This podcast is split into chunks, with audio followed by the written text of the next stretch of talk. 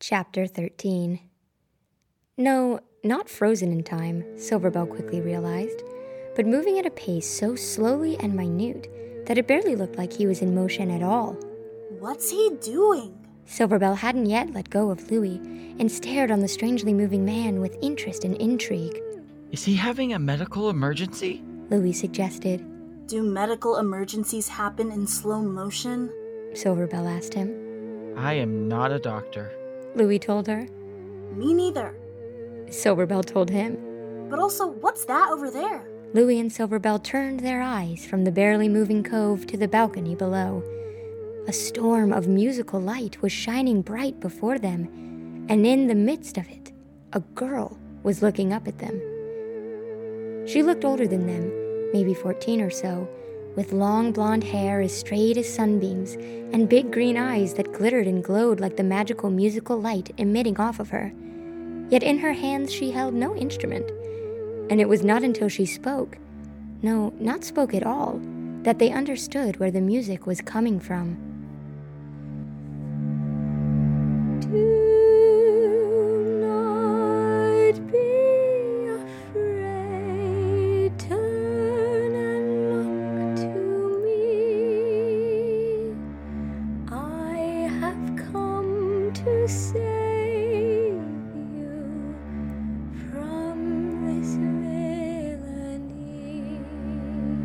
Her voice slid from word to word, melodically, like the whistle of the wind itself. She's speaking.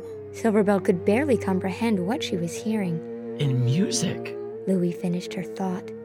It was unbelievable. It was impossible.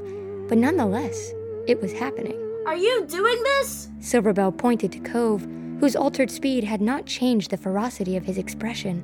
With your voice?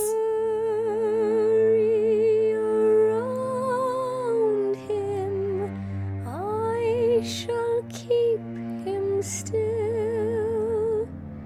The passage of time bends to my will. The ghost-like figure was at ease, unbothered, and perfectly at peace, as if this theater, this country, or this world was nothing to be feared. You heard the lady. Let's go. Without skipping a beat, Louis balanced precariously around Cove and scuttled over to the other side of the beam, wasting no time in copying the path of bricks that their attacker had used to climb up in order to get himself down. Silverbell followed swiftly behind him, taking one last mesmerized look at Cove, still chasing after two children who were no longer where he thought them to be. As they clambered their way down, Silverbell could hear music coming from their glowing friend's voice, though she spoke no words, a soft buzzing accompanying them until they stood again on solid ground. Follow me, my friends, hurry now this way.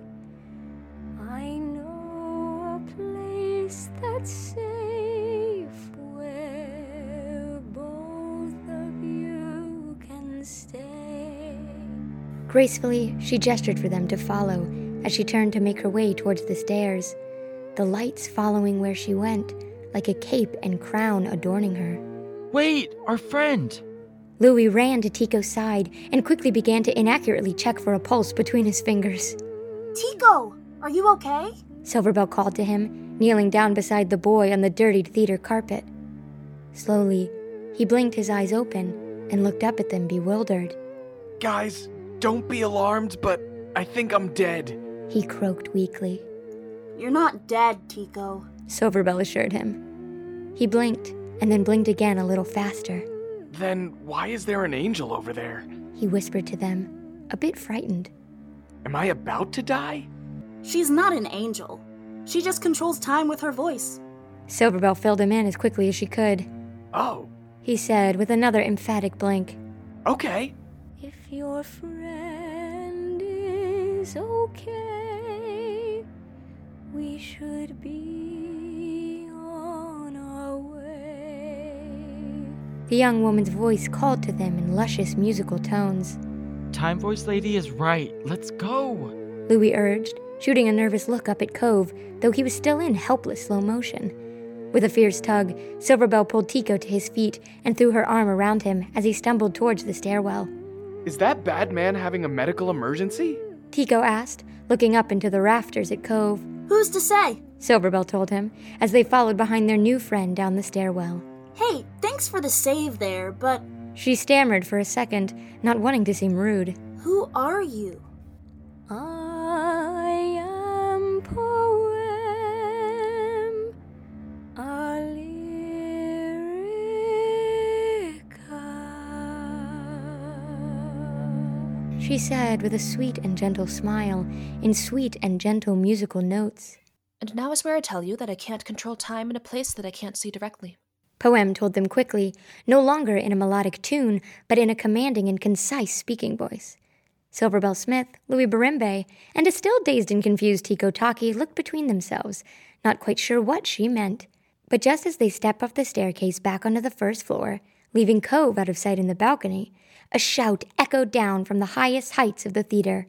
Music makers! Cove screamed, and the limitations of Poem's power were all too clear. So, uh, we should, like, run now, right? Silverbell asked this strange miracle girl, who was no longer bathed in ethereal musical light, but suddenly looked a lot like them. Just a kid. Yes, running is likely smart. She nodded, and the four friends took off through the theater doors that were now open, the trio becoming a quartet.